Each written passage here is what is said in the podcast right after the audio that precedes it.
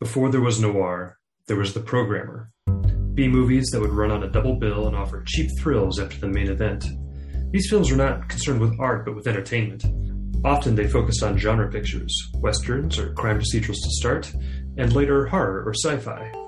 Villains were punished, heroes rewarded. Murder mysteries were a perfect fit for studios trying to keep up with insatiable audience demand. Many of these were adapted from novels, drawing on a lineage from Edgar Allan Poe to Arthur Conan Doyle and Agatha Christie, featuring brilliant, erudite, and witty detectives. William Powell perfectly fit this archetype. Born in 1892 in Pittsburgh, he got his start in Broadway and vaudeville in New York in the 1910s. He soon transitioned to silent films, working his way up through the studio system. At the end of the 1920s, he was well positioned as a star and trained stage performer to make the leap to talkies, which he did with The Canary Murder Case, where he starred as Philo Vance, an amateur detective. He immediately set the mold for the kind of detective he would make his mark with arch and dry, comfortable with any class of people, and always ahead of the game. Powell would star in 13 murder mystery films with him as either an amateur or professional private detective, including four as Philo Vance and six as Nick Charles. He was an exemplar of the gentleman detectives, a leisure class applying themselves to intellectual puzzles while never losing sight of what's right or wrong.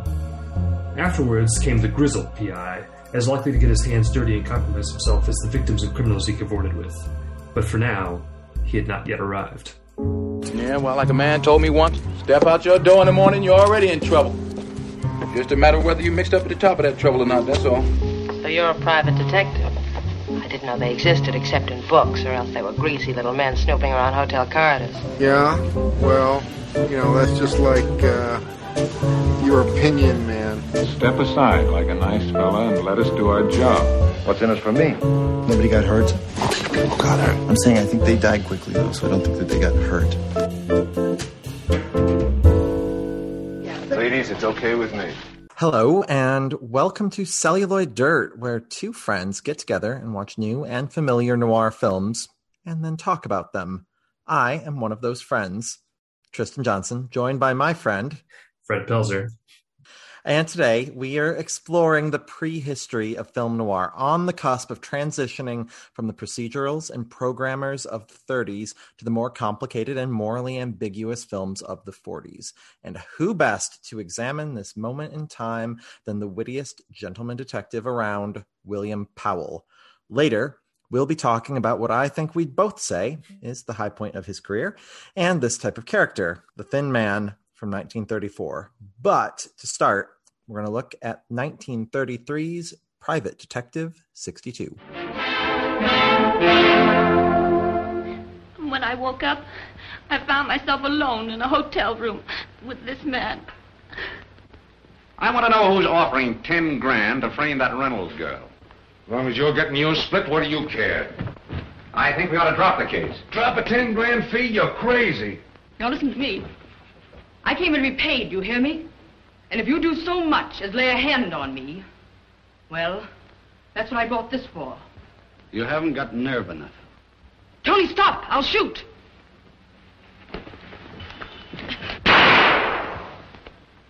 A friend of yours? Yes.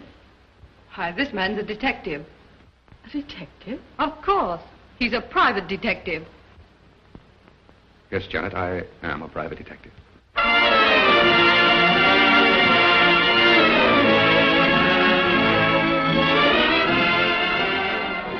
Private Detective 62 follows Donald Free, a U.S. spy who gets burned on a mission and winds up back in the States looking for work. Through a circuitous chain of events, he winds up partnering with Dan Hogan, the corrupt owner of the Peerless Detective Agency, and gets embroiled in a case involving a gangster trying to set up a lucky and lovely gambler who's about to collect her winnings. Directed by Michael Curtiz, written by Rian James, and starring William Powell as Free. So to start, as always, uh, Tristan, what's your personal experience with this and professional uh, previous experience with this movie?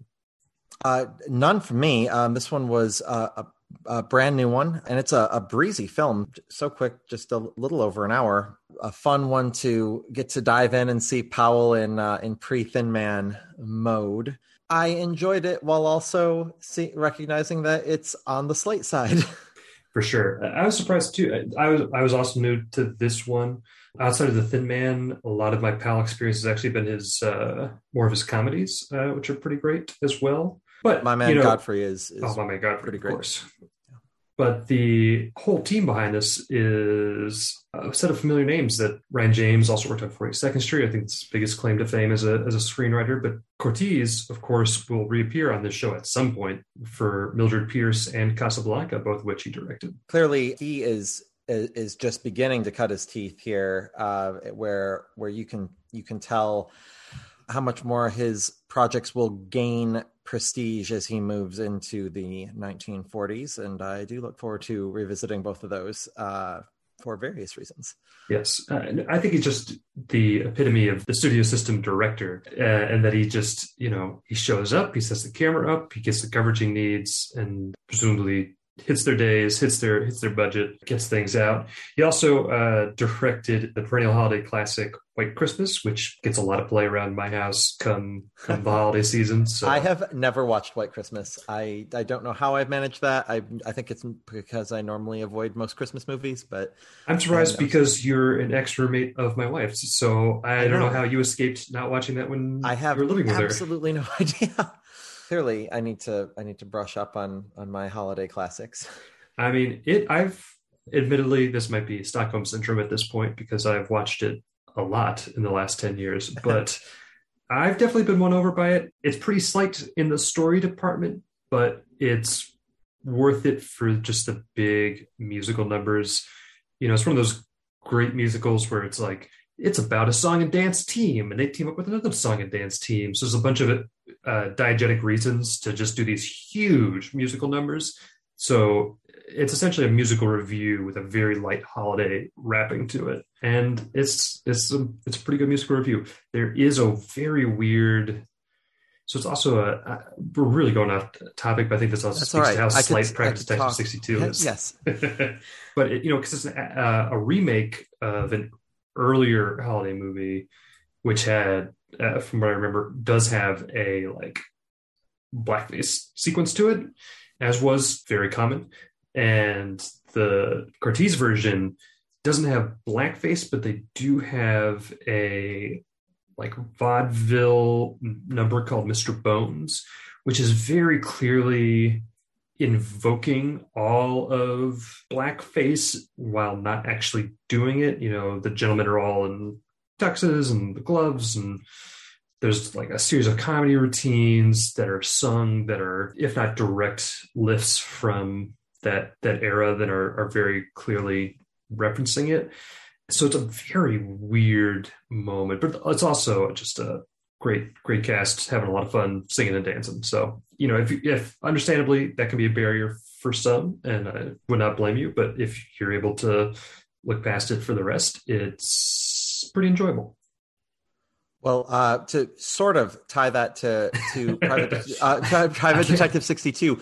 Uh, no, the, this idea um, when when you're jumping in and watching a bunch of older films and you're you're so far removed from modern reference points, pop culture reference points specifically, not being sure what's referencing what. One thing that jumped out to me in Private Detective sixty two is on, on several occasions they they deployed the the theme from. Uh, uh, of the song "Isn't It Romantic," which is from Mm-hmm. the wonderful "Love Me Tonight," one of my favorite musicals ever. Uh, and and they dropped it in there, and at first it felt really jarring because I, I associate this so clearly with another movie. Mhm. Um, and then I thought, oh yeah, but how many? If you think of modern pop songs appearing in movies, how many times have we had to listen to Bohemian Rhapsody or Spirit in the Sky or whatever?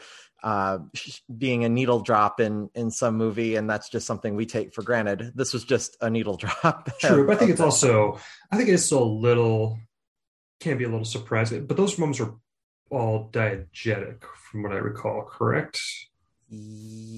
Yes, Or maybe the Uh, final no, one. I think the final one wasn't. I think the, fi- the final one's a callback, but the the initial ones are are diegetic. So you know, I think it's still, I think there's still something a little surprising about that pre graduate, right? You know, That's true. to, to me that is the big turning point. Where it's like, oh right, pop music in movies, let's do it. And before that, it's the score, and then the slow sh- slide towards our modern situation where all all score mu- movie scores are expected to be uh, background elevator music, and, And- you know you should only notice the music when they're dropped when we're paying for a big pop song, and the rest of it is just it's just temp filler. So, some of some of it too. Uh, I'm sure this is the kind of thing that, that's more much more common than either of us. Uh, and we and we both know movies a, a little bit, you know. But I, I think I'm sure it's more common than either of us ever realize things that that we're not picking up on. We're gonna. Uh, there's clearly a, a callback in the uh, trailer for the Thin Man when we when we talk about that. Uh, and and before we hopped on here, I, um, as I was reviewing our, our notes and I saw 42nd Street, I jumped immediately into a, uh, a, a bit of a YouTube rabbit hole on uh, Busby Berkeley musical numbers and, and started watching them. And Shanghai Lil from Footlight Parade is a pretty direct, which has got problematic elements to it. Uh, but has pretty direct inspiration being lifted from Shanghai Express from the year before. So everything sure. is calling on popular reference points. For sure. It's, and I think that's one of the really interesting parts of how we've set up the season and the show of really trying to chronologically move through the the noir genre and the different archetypes within it and how they've evolved over time so we can start to get a sense of how that conversation is happening you know we're not doing an exhaustive survey of these films but i think we're hitting enough of the highlights that we can get the, the sense of that but again we are really straying pretty far from private detective 62 Oh, poor Private Detective Uh, 62. Nothing yeah, against you. Nothing against you. Uh, I mean, I think, again, uh, speaking for both of us here, I, I would agree. I think that we'd agree that William Powell is the highlight of Private Detective 62. Yeah, a- absolutely. Um, so, uh, did we did we get to the description here?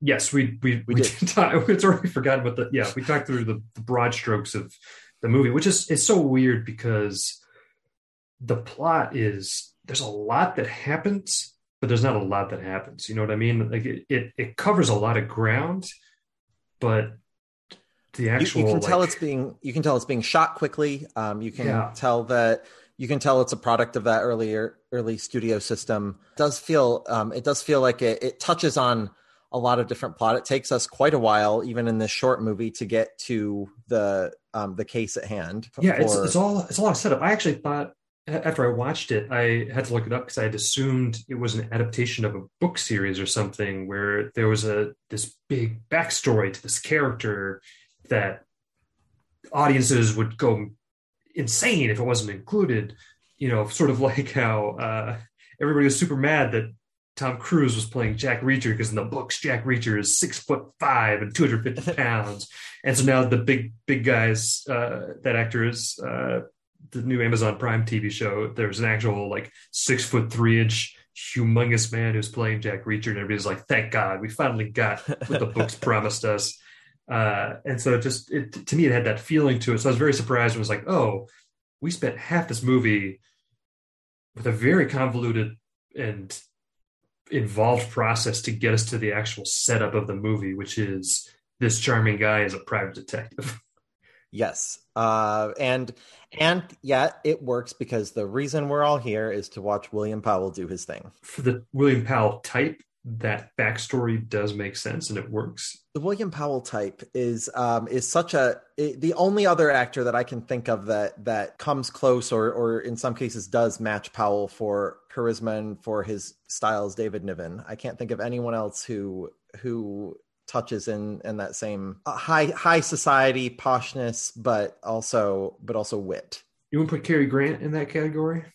Uh, I I think that Grant um doesn't feel he feels a little bit more approachable. Uh, hon- honestly, I I feel like he can see that. he doesn't feel quite as aristocratic as um as Powell Sure. and Niven do. Sure. Powell definitely has that throwback to him, which is also kind of fascinating. Again, because you know he was born in Pittsburgh, right? I mean, he's uh, Yeah. not an aristocratic guy. He's definitely doing the Mid Atlantic thing in a very early iteration of it, but even outside, yeah, there's just something about him that elevates the material, eh, both artistically and just perceptually as a class signifier. Knowing he's from Pittsburgh, it does feel like like this is a th- this is a guy that that could be you know salt of the earth of the of the people, um, but that's not uh, whether it's uh, I guess a product of its time, um, where he just happened to be coming of age at the right time. That this character was what people wanted. This is Depression era, Mm-hmm. and and having that kind of escapism where where you know we can all aspire to be running around on Park Avenue and and uh drinking martinis and Looking and good that's what suits. that's what audience wanted. I know. Yeah. And I think it's a really good point. So that, you know, like you said, this is depression era, but we're between world wars, geopolitics at large are becoming more and more unsettled. So I think you're totally right about the escapism. And with Private Detective 62, there's almost uh, an element that's almost predicting my man Godfrey of him you know, so he's accused of being a he's found out as a spy in France and he gets sent back. He's then he's gonna be brought back and imprisoned and he escapes off the boat and he's got nothing. And so there's a good chunk of the opening half of the movie that's just about him being broke and more broke and kind of scamming his way into some money and then eventually into a job. But you know, it's very you know, it's it, literally there's a montage of him just going around and people being like, We're not hiring. Yeah. Um, and, so it definitely and, and I think that. it's it's the removal from the the time period it's also the it's it's the suits it's um it's the tailoring but still he manages to look very suave while doing all of this for sure. Well, it helps that he uh, He's runs that so con at the the cabin and like walks out with money in a in a jacket, Yes. right? So uh, that that helps kind of set him up. But such a that's such another weird part of it where it's you know he runs that con like five minutes later he finally comes back to that same detective and gets the job there. And it's one of those things where like you could we could have cl- I mean I get that we want to see him struggle, but also we could have closed that gap and just gotten to the story a little bit faster because we're already there. He's already They may, maybe they needed to have it hit an hour Uh, that's fair. You know, again, going back to the programmer side of it, like you needed to you needed to fill seats, um, especially you know at this time you're still you know movies were just run all day, right? And so you would just kind of walk in and sit down, and then you'd stay there until you reached the part where you sat in sat down to begin with, and you'd leave, or maybe you wouldn't even stay for the whole thing if you didn't like it. So there was there's not movies were almost more you know Netflix binge model essentially, where it was Yeah, kind of this true. like a series of 10 15 minute pieces that kind of all fit together but it wasn't really being thought of in that kind of very concrete there's a start and an end you know? I mean there are people who love movies and got that for sure but that wasn't you know it wasn't until what uh, psycho that it really became there's a start time and at the start time you have to be in your seat or you're not going to be let in. And then that was you know the real ch- sea change in terms of um, the movie going experience. Well, so that might explain uh, the more i don't know episodic elements of it Yeah, I think that um, that makes sense. And honestly, that you can look at so many films from around this time. Certainly, any of the musicals are Mm-hmm. that that you're going to draw on from the 1930s are so are so episodic. Something like The Thin Man is a, a little bit more plot dependent. But yeah, yeah, not saying it's that they're all like that, but I think I, I, I do think that kind of again now that you pointed that out, it does feel very similar to me to the the Netflix model, where it's that sort of there's a lot of stuff happening, but we're kind of just also filling the time. But you know, again, William Powell, great has some great lines, some great delivery. My thesis of the episode, right? He is that that gentleman detective, where he is, especially I think it's interesting that it comes out of a spy model as well. Whereas Yeah. he's not just suave and debonair, but he's an international man of mystery, which doesn't really kind of play into the rest of it, but is still an element of his character. if this were made 10 years later, if this were made with a star with a little bit more of a hardened edge to him, all of a sudden this goes from being on the fringes of noir to being firmly in that that camp. Hundred It's, percent. it's so close. It's And that it- was it's all- the whole thing. it's all yeah. Powell. If Powell's holding it back. Uh, no, but I think it's, it's. I don't think it's just Powell, but I I do 100 percent agree that uh, the whole time I was watching, I was like, these are all elements that I have seen in actual noirs that they're just tonally handled differently. And I think it comes back to what your your point in our opening to the private detective season that the noir is about both the external and the internal struggle of the detective character. And he he is he is facing demons both without and within. And here Powell never loses sight of what's right or wrong, and we never really doubt that he's going to do the right thing. And so every element that we encounter, you know, the the the skeeziest he gets, I guess, would be that opening con. But the implication is, you know, he's conning somebody who's having an affair and a private detective who clearly has no like morals or ethics. So, you know, he's pulling a fast one on people who we shouldn't feel bad he's pulling a fast right. one on. And the rest of the time he just doesn't he doesn't really struggle with any of the stuff. So I think that that it's Powell's performance is definitely influencing it, but I think it's also the way the creative team is viewing the story elements. That's also very. It's, it's just it's like somebody switched from a red lens to a blue lens to look at the same thing, and you're like, oh, this is just a different. It's not noir now. Right, and then you've got the the romance hook to it, which mm-hmm. uh, which also is not going against the grain of noir because it, that grain isn't isn't there yet. But uh, but it definitely um, that's an element that would never have we would never end uh, we would never end on that kind of note uh, in the same film if it was made ten years well, later. I mean, that's nothing I kept waiting for was so. All right, so I, I, again, we kind of really talking around this movie. So to kind of just go through the elements because I think it is educational to talk through the specific components of how uh, when I when I describe them to you, you're gonna you're gonna think, oh, this is this sounds like a noir, you know. So it starts with you know he's he's escaped from international police. He sneaks into a cabin. He overhears two people having an affair, and then a private detective breaks in, and then he pretends to be the owner of the space and gets them off. And I was like, this is like the ending of Criss Cross, and this is, I mean, you know, it's that that whole situation. I was like, I've seen this b- before, uh, but it's played like a comedy. Uh, I think that's the other thing too is that you know there's a lot of funny you know funny lines and, and, and good banter, but it's played at that pitch of like, and now we're going to hold for the laughs. Whereas in the noir, you'd be like, that's a good line, but we're going to keep going because the stuff is tense, and it never gets tense. It's only ever, except maybe at the the the double cross, but we'll get you know we'll get to that. So right, so there's the opening with the the cons the con scene at the um, lover's nest. Uh, then he gets work as a private detective, and he's following the woman who might be having an affair. But that turns out to be a red herring, and it's actually she's going to meet her husband, and that's another just gag instead of a, a you know interesting juicy situation.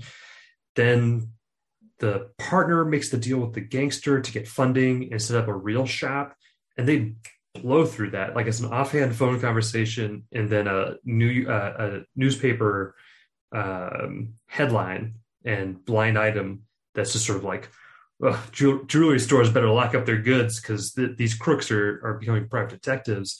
But the whole time you're like Powell is is a is a is is a white knight in this.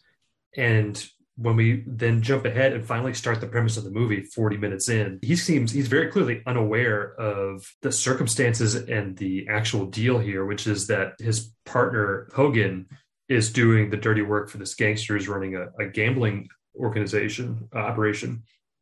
And it's like oh, we've jumped ahead like two years or something. How has this not come up before now? But it, you know it does. I and I, I guess I guess you can write it off to the the plot, or you could just uh, or you could just write it off to Hogan comes across as being uh, incompetent. Uh, so so it's like how does he not? You know, I mean, like for example, he's bugged his his partner. Hogan has bugged Powell's uh, office, but as soon as it becomes relevant to the plot, Powell immediately figures it out because Hogan bursts in and is like, "How dare you do this thing? I just overheard you say to a separate person." He's like, "How did you know?" That was the case. And then he finds the bug and he's like, "Uh, Hogan, you you're up to your old tricks." Yep. And that's just thing. Just everything is done at that pitch of of comedy, and not even. We'll talk about the Big Lebowski later this season, for example, and that is you know a comedy, but a very dark comedy, and and still feels like a noir.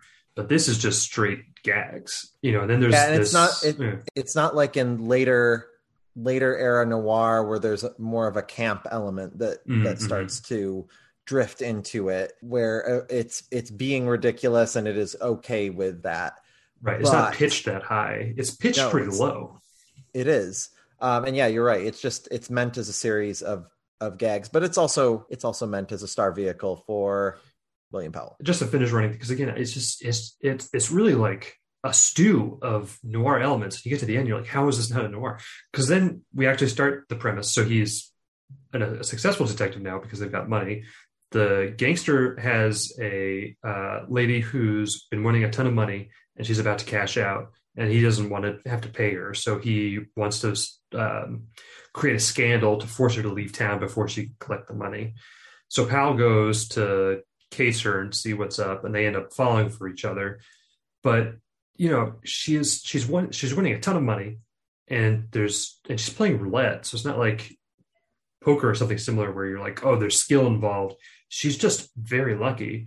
And you know, coming from this noir background, the whole time I was like, okay, so she's a femme fatale. So when we get the reveal that she's fixing the game or doing something, it's like waiting no, she's just it. a lucky lady and waiting for it. Yeah, there's just nothing to that character. She's just like a nice, nice, funny lady who's got some money and winning a lot more, and uh, is about to go on a trip to Europe again set this 10 years later have her playing cards and all of a sudden she, she, you introduce an element of oh is she even if you don't resolve it is she cheating? Is she not? But it, that's that doesn't come up. No because it's you know the good people are good and the bad people are bad. Uh, the good people win and the bad people lose. Um i mean just to finish out here right so we've got uh so the Powell refuses because again there's there's no internal angst or struggle here. Uh so then Hogan and the the gangster set up this whole convoluted scheme where they're going to frame her, make her think that she killed somebody, and they like swap out the bullet so the bullet's a blank. It's a very very convoluted scheme. But then of course there's a double cross, and Hogan has his guy actually kill the gangster so that she gets pinned for the murder, and Hogan's no longer under this guy's thumb. And again, I'm like, okay, this is a interesting noir setup, and it's played a little bit for tension because immediately Powell starts unwinding it. But part of the problem is it's like like I said, it's over. It's only over an hour, and by the time we get to this, we're 15 minutes from the end or something. So it's it's not. It does not take him long to figure this out, and we also already know. I think that's the other thing. You know, if you took this exact same plot, took out the com- the straight comedic tone, and did not let us see what all of like Hogan's scheming. And we just started with Powell's a detective. He gets hired for this job for this lady, and he starts to fall for the lady, but there's something up with her and this gangster. And then suddenly she thinks she killed somebody, and he's got to figure out did she kill somebody? She says she did, and there's a body, but it doesn't hmm. seem like her. You know, like that. If that had been the first ten minutes, I'd be like, this is a noir about a detective, and everybody's playing an angle except him, and he's in over his head, and he's probably going to die by the end. But instead, it's like this is the final 10 minutes and it's really a romantic comedy. And Powell's gonna expose his his partner for being a murderer and then get the girl, and that's that's the end. I guess you have to preserve your star. That's part the when you think about 1930s, you've got to think about star like how the studios are treating their stars' reputations and and how they want what what beat they want them to end on, and that they want them to keep coming back and paying for more or less the same experience over and over again.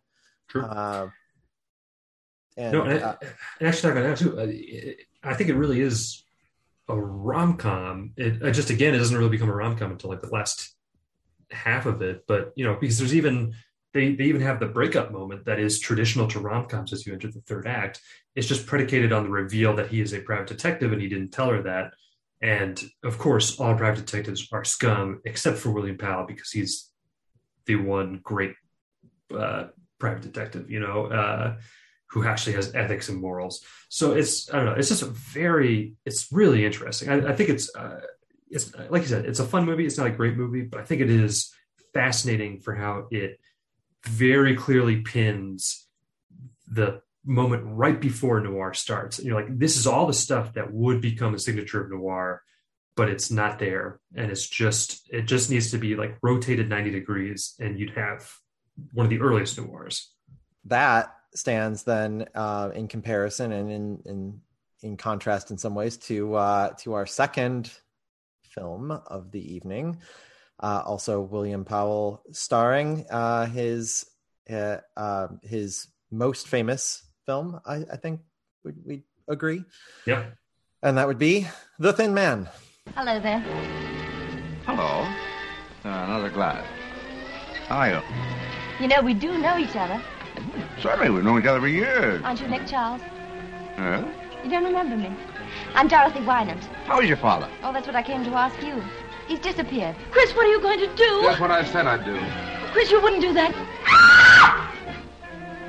Nicky. Automatically. it's- Nicky, put uh. Asta in here with me tonight.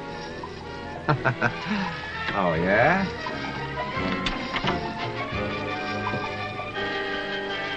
That knife's missing. I'll look for it in your back. It's about Julia Wolf. Did you kill her? Gilbert. Well, why not? You had a perfectly good motive. How'd you like to have a couple of little murderers for your children? The Thin Man follows retired detective Nick Charles and his society wife Nora, whose rich idyll is interrupted when a series of murders drop in his lap. An ex-client of his, an eccentric inventor, Wynant, is on the run, suspected of taking murderous vengeance against the people who have wronged him. Directed by W.S. Van Dyke, adapted by married writers Albert Hackett and Frances Goodrich from the book by Dashiell Hammett, and starring William Powell and Myrna Loy. Just a little bit more. Uh, this film was nominated for Best Picture, Van Dyke for Best, Pic- for Best Director, Goodrich and Hackett for Best Adapted Screenplay, and Powell for Best Actor. It's probably one of the best received movies we're going to talk about on on here in its in its time. Of course, it's also not Yeah. so that maybe has a part. Also, from a time when the Oscars were like, comedies are hard work. Everybody, let's let's you know recognize the the good stuff you're doing. Uh, Uh, well, what a what a comedy to recognize. I um, I was so happy to get to revisit this. yes, Um, it, it it's just a um, just a joyful, funny film. I can't. The number of times I I was audibly laughing throughout this. It's probably been eight years or so since I've watched it, but uh, wow, it, it holds up. It's written so well, and both Powell and Loy are so charming. Van Dyke is a like you were talking about with the studio system in particular stars. Van Dyke did a lot of, uh, I mean, he did all, many of the Thin Man movies. He did a lot of William Powell movies in general. Um, so he was definitely a guy who like knew how to work with Powell. Uh, not that, uh, according to all reports, Powell is one of the loveliest people around, and it's tough to find anybody have have a having a bad word about him from from his his time in the system. But clearly, he and Van Dyke got along well. Also, just a little bit more, uh, you know, to give you a sense of like the tone of the piece. You know, Goodrich and Hackett were not crime writers; they were comedy writers, and so you know, I mean, like they did, they worked on a Wonderful Life, which had several writers uh, because uh, what's his name was apparently just a terrible, terrible guy to work with if you were a writer. Capra. Uh, Capra, yeah. Uh, you know, the Capra Touch uh, apparently took, took a lot of blood, sweat, and tears. You know, they worked on a lot of musicals. They did Seven Brides, Seven Brothers, Easter Parade. They did the original Father of the Bride. They worked for Lucille Ball. So, you know, that's like That's quite a resume. so that's the the tone that's being brought to a Dashiell Hammett novel, which I think this is that's why I think this is the other interesting movie to discuss in this pre-noir moment because it's actually you know the film noir is is interesting because it's delayed by a little bit from the hard-boiled pulp of uh, the 30s and so you know Dash Hammett had already written the Maltese Falcon and then went on to write the Thin Man book.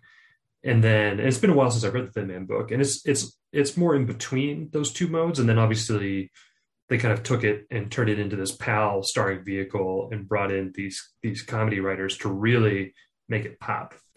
So again, it's just a very interesting like on the verge of being noir, but it's definitely not, and it's and I think a lot of it again comes down to that tone and and Powell.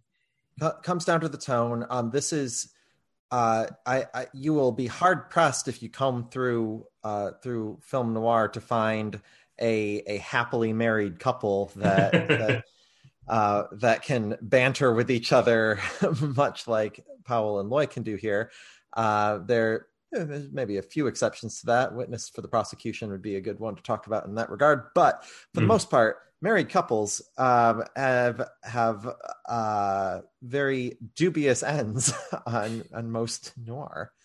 Right. Well, I, I, again, I think, when you said this, uh, I, I'm going to keep saying it. I'm going to keep quoting you because when you said it with such a moment of clarity for me, it is the absence of an internal struggle. It is purely external complications and obstacles that they have to overcome. And they're very fun. I'm not dogmatic and, and I'm not going to come in here and be like, these are not real characters. I don't feel like they're breathing people, so I can't enjoy this movie. It's like, no, this is it's designed to do a thing and it is doing it exceptionally well. Um, but it, the thing that's designed to do does not include that.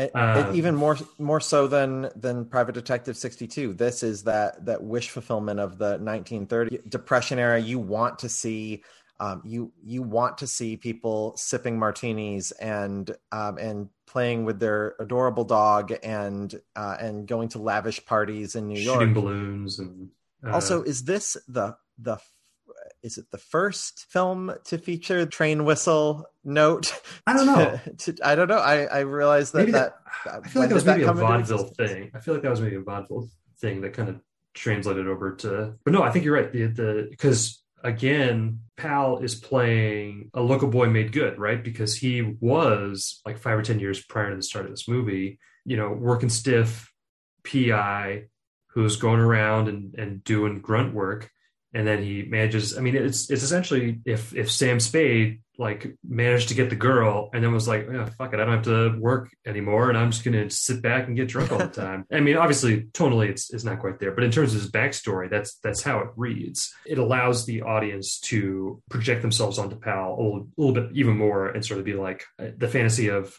I'm I'm that smart and that clever, and also I managed to win the lottery and fall in love with Myrna Loy and marry her and she's a millionaire. You know, uh, I mean, that sounds like a pretty good, pretty good deal. Uh, and it's just one scene after another after another of them, uh, of them playing off of each other, of uh, of them moving from society, high society a- engagement to another. It, it has those noir beats. They're they're all they're in there. They're couched within this, but it also takes time for extended moments of comedy, like him mm-hmm. shooting at the bulbs in the Christmas tree. Which apparently uh, was improvised. They they saw Powell shooting at stuff, and they're like, "Oh, this is hilarious. Let's have him actually just do it." Why apparently, was, uh, apparently that was the the mode on set. Not only was the the screenwriting team, who I, I can't remember mention, are a married couple. Not only were they brought in to take the book as a loose structure to then fill with fun set pieces, but then on set, Van Dyke was like, Loy and Powell have great chemistry. So the way that they're playing off of each other off camera, let's bring that on camera, incorporate that into the movie, which I think is why they're, they are hands down the best part of it. Um, but it's also very interesting as a starring vehicle, which definitely is. So um, the clip, the the trailer, the bits of the trailer we played at the start of this part, we actually didn't play the opening of it, which is William Powell as Nick Charles talking to William Powell as Philo Vance, his first signature detective character. And so it is very clearly trading on the you liked William Powell in that, you're gonna love him in this. Source play that for you right now. What happened if it isn't Philo Vance? I beg your pardon? Who said that? I haven't seen you since you solved the Kennel murder case. How are you? Well, for the love of... Nick Charles, what are you doing up there? Impersonating a book cover? Shh. I'm working on a case. Don't tell me you've gone back to detective work. I thought you had turned respectable. Didn't you get married? Oh, didn't I? Vance, I married a girl in a million. Hmm. I heard it was a girl uh, with a million. And so you can see how it's, you know, it is in a similar mode. I, I will say his Philo Vance character is a little bit more of a, a dilettante and uh, is more of the amateur detective, whereas Nick Charles is the former, it's the retired professional. But it's definitely very purposely made in a similar mold, in a similar tone, and a similar style. Uh, and they want you to know it and they want you to come buy tickets for it no one could possibly make how many detective at least uh, he's done at least 10 detective movies more more than that 12 13 over the course yeah. of his his career, he's a bankable star. That 100%. is um, that is something that the studios don't want to mess with. They know what the audience is there for. They don't want to mess with that formula. And, and yeah, they clearly kept the name the Thin Man through five sequels, despite the fact that the Thin Man is is a plot point slash well victim within this movie. So yeah, we've got the fact that the Thin Man he is not the titular Thin Man. He, the Thin Man, as you said, is the victim and it's a major plot point that you know he is that uh, Wynant is a thin guy, but the clothes that were thrown in there were for a big guy, is to throw people off the scent that the skeleton is actually Wynant's, and that Wynant's been dead the whole time. Also, you know, Nick and Nora don't show up until ten minutes into the movie. Like the first ten minutes are just all setup of this murder mystery and Well, the players get, that uh, are involved. that that opening shot is so is so noir it's uh Mm-hmm. you've got shadow projected onto the wall in a, a dark basement or studio at least i don't know if it's basement but It's it- basement, yeah, 'cause he uh, goes down and basement. takes It's yeah because you go down into the dirt yeah it looks very noir from the the very beginning and But then the the assistant walks in and he breaks it and he's like, "You're fired." Wait, what? You're, why are you leaving? I didn't say you were fired. Get back. You know, it's like it's it's it so quickly switches into that like it's a nutty professor. Everybody, it's gonna be fun. He's gonna die, but it's still gonna be very funny. They, it takes a while for Nick and Nora to even appear, and then they he doesn't accept. He doesn't take the case until like 15 minutes in. Uh, it's another 30 to 40 minutes of Nora trying to convince him to do it because she thinks it's interesting. And Nick Charles, meanwhile, the entire time is like, this is too much work. I don't want to do this. I don't have to work anymore. And then finally is like, well, people keep dying around me, so I guess I should do something about it. And and uh, finally takes action. And like you said, I think I think it is still very enjoyable because it's the trade-off for having the plot be on such a back burner is that we get a lot of time with Nick and Nora just having fun. And that's really what we're all here for anyway. Exactly. And who knows exactly what, if there's a lot of improvisation happening on set, how much uh, Van Dyke realized just what he had on his hands because uh, because chemistry like like Powell and Loy have is is not that common. No. They they have they are truly one of the best on screen couples I I could think of. Uh, They're they'd be probably fighting for the top spot on that list if I had to make one. Oh, it's great. And it's so simpatico. You know, again, the fact that there's never like they never have to fight to make the story interesting. I think is part of it, right? Like Right. they're, the- they're crazy about each other and they have fun and they can get under each other's skin sometimes, but there's never like that dark night of the soul like, I thought you were cheating on me or whatever. Or like, you know, it's just No, and he shamelessly flirts too. He Oh yeah. Well, does he? Uh, I don't know because he's. I don't know if I'd say he shamelessly flirts, but I think he enjoys that he winds up in situations where he's interacting with a very attractive woman. fair. I don't feel he's ever like, I'm gonna like go over. it. But he's just He's like, not- this is hilarious. He has, he has no he has no intent. Uh, he has no 100%. intent to it. He's but he is 100%. very much enjoying himself. right. He's moments. having fun with it, but he just makes a face at her like, can you believe this? Yeah. He walked in on me with this lady, beautiful lady, crying on my shoulder. What what's going on? And she's just like, uh, no, it's it's a delight. Highly recommend. Yeah, we haven't really talked about the If you haven't watched many 30s films, uh, for for any listeners yeah. who haven't watched many 30s films, this is a terrific entry point. Yes, a great, uh, great date movie. Uh, my wife and I watch this one frequently, and the others not so much. It's definitely a case of diminishing returns. But the first one, uh, I think we talked about in the intro, the, the like a very first episode of the, of the podcast. I I remember watching this when I was young and having a blast. So it's it's long been a, a go to movie of mine, and I introduced my wife to it, and she also loves it. So we we we return to it frequently. Uh, we actually when I was rewatching it for this episode, she wanted in, so we we made time so that we could both sit down awesome. and watch it because it's it's great. It is, is. uh, I- hashtag relationship goals. uh no what a, a wonderful movie. Incidentally i would i um i i love i love the 30s in general. I think just as a as a period for film there's so much um there's there's both innovation happening. Um you've got uh you've got the depression which is causing a uh, uh a lot of uh, eh, not just the depression, but also the rise of Nazism that both are are causing a lot of reaction from directors and writers when it, it comes to what films are being produced. You've got the Hays Code disrupting things midway through the decade, uh, with sound being new. There's so much innovation and play with the form. I think it's it's just such an exciting decade, and I love talking about films from the 30s. Or we won't brush the plot of the movie, but so much of it is incidental to the joy of watching these these two characters bounce off each other. The, the plot is all it, it just all is wrapped up in that final dinner party scene anyway. right. Well, it's a classic. Going again, going back to Sherlock Holmes and Agatha Christie, it's a classic drawing room mystery of, and now we're all going to get together, and I'm going to go through the suspects and kind of process of elimination, figure out who it couldn't be until I get a reaction, and I'm like, well, there's your guy. it's just clever enough. I mean, I guess we kind of gave away the big twist uh, that that is sets up the third act that Wynant is in fact dead the entire time. But I think also at this point, you know, any viewer, modern viewer going back to watch this is going to be very like instantly you're alert to the fact that nobody has seen Wynant since the opening 10, 15 minutes.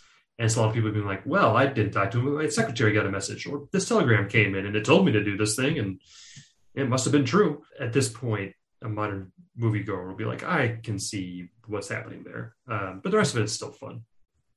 Yeah. Oh, absolutely. I I feel like when I watched this the first time, I I'd almost forgotten it when I revisited, but um, mm. when I when I watched the first time, I had seen the lawyer played by Porter Hall becomes uh, or is revealed at the end to be the killer. I had seen him for whatever by whatever chance in a handful of movies, all very close together when I first watched this. So I'd recognized him, and I was like, "That guy, that guy's suspicious." And from from like early on, I I, I had yeah. I had honed in on that, and I'd almost like forgotten that point when I revisited mm. it because it's it is such a a, a, nest of different characters that they're stacking on top of each other, and they're all a little ridiculous. But it's the classic guest star of the week on Law and Order. Must be the guy who did it because why else would they be playing that role if it wasn't a fun, juicy killer? Especially that lawyer, because the character is in like three scenes. It doesn't have a lot to do, so you're like, oh, okay. And it is very My Man Godfrey too. The family that, uh yeah, the Wynant yeah. family, very My Man Godfrey. It's been a while since I've watched the other Thin Man movies. I don't know about you. I, I have not watched any of them. I have, I, I have no good excuse for not having watched them. I mean, they're fun. They're worth watch at least once. They the second one, from what I remember, is also very good, and it, it does a good job of being like, all right, Nick and Nora Charles is the best thing about this, so let's really give them give them some spotlight. But then starting with the third one, they have a kid I think starting with the third one is when they really start doing the classic sequel mistake, which is people loved this thing, so let's do a bunch more of it in the next one. it's like no, they loved it in balance with the other stuff, but when you just make it about that, it, it you know it's death by death by chocolate, and um, it just becomes more and more about the comedic bits. Asta gets like a bunch of weird subplots starting. I think it's the third one, maybe it's the second one. Like of he course. has a he has a home wrecker who's like seducing the dog next door that is in a relationship with another dog. I mean, it, it's like literally 10, 10 minutes of the movie are just about Asta's love life in one of the movies. I can't remember which one. I mean, either you just look at the genre descriptions for the movies on uh, like IMDb or whatever.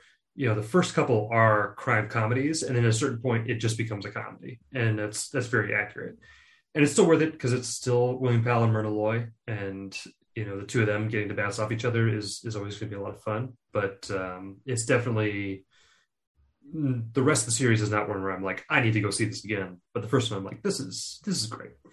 Yeah it is it is something special.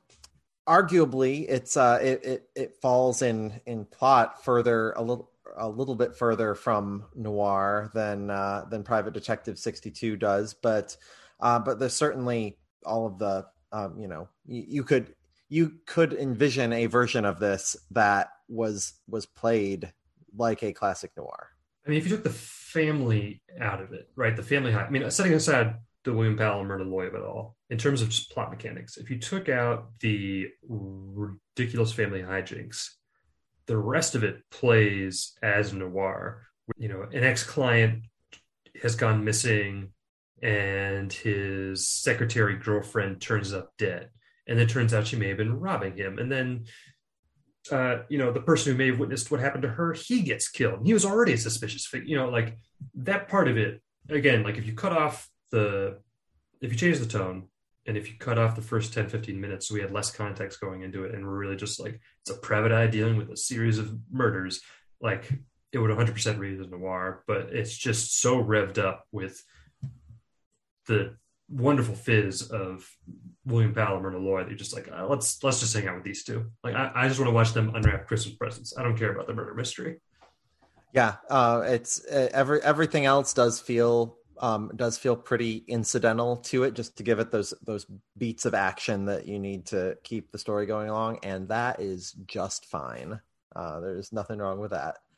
But but we're we're gonna we're gonna move beyond that before uh, before too long. We we will be uh, leaving comedy behind for a little while. Yes, but I think it's again. I think that this has been a really instructive. You know, we talked a lot about what to what we, we knew we wanted to do the Thin Man, and we talked a lot about um, what to pair with it, and we ended up doing Private Detective sixty two, which I think was ended up being the right choice. Yeah, Um, agreed.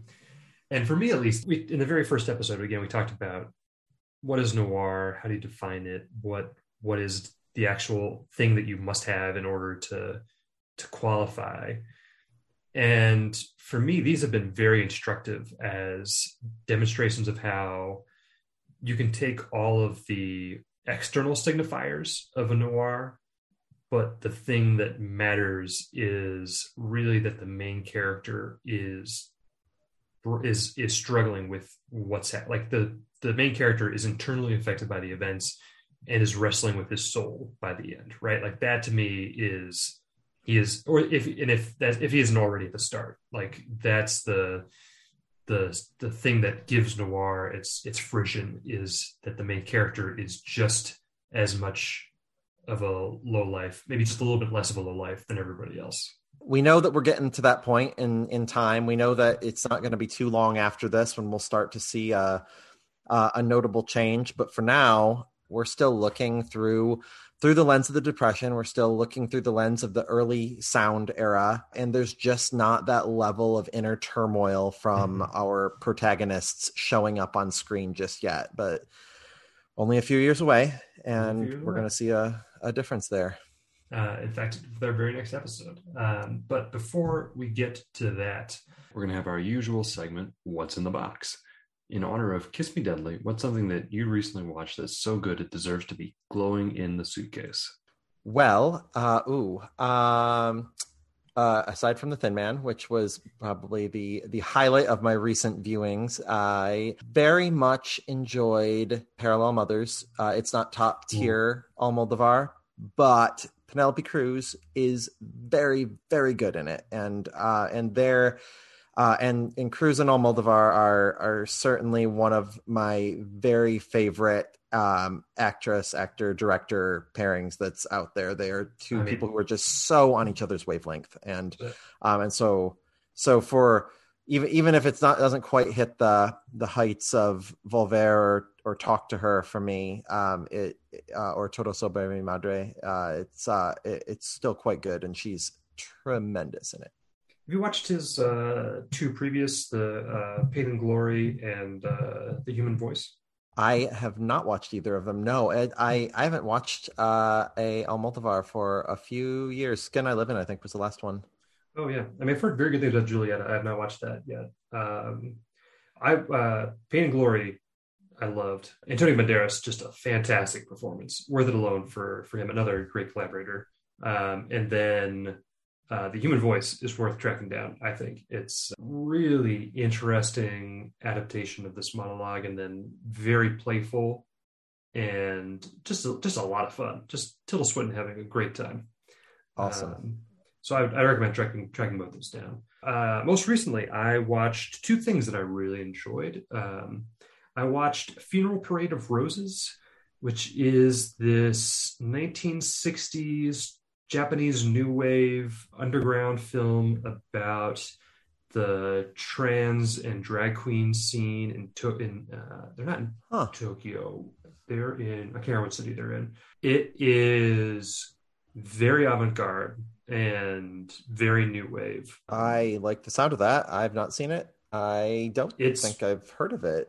uh, I found out about it through through Letterboxd because I try to follow a bunch of people who watch a lot of movies, so that they're always watching stuff that I've never even heard of. Um, this is one of the ones that people kept rating very highly, so I was like, I gotta track it down and give it a watch, and it is great. It uh, sounds great. Really goes to some places, which are, is is fun, but to me, the highlight is just how playful it is with the filmmaking itself, and just does some stuff that really makes you sit up and pay attention. So highly recommend that. And then I also just watched uh, a recent American indie called Silvio, which is about a uh, Ape, who's a debt collector who accidentally winds up on a local UHF afternoon talk show and discovers an outlet for his passion for uh, a puppet series that he does called The Quiet Life. And it is, I mean, based on the description, I think you can guess the tone and how what, what kind of movie it is. And either that sounds great to you or it doesn't, but it I, is. Be on board. I mean, it uh, hi- uh, it's a it's a warm hug of a movie.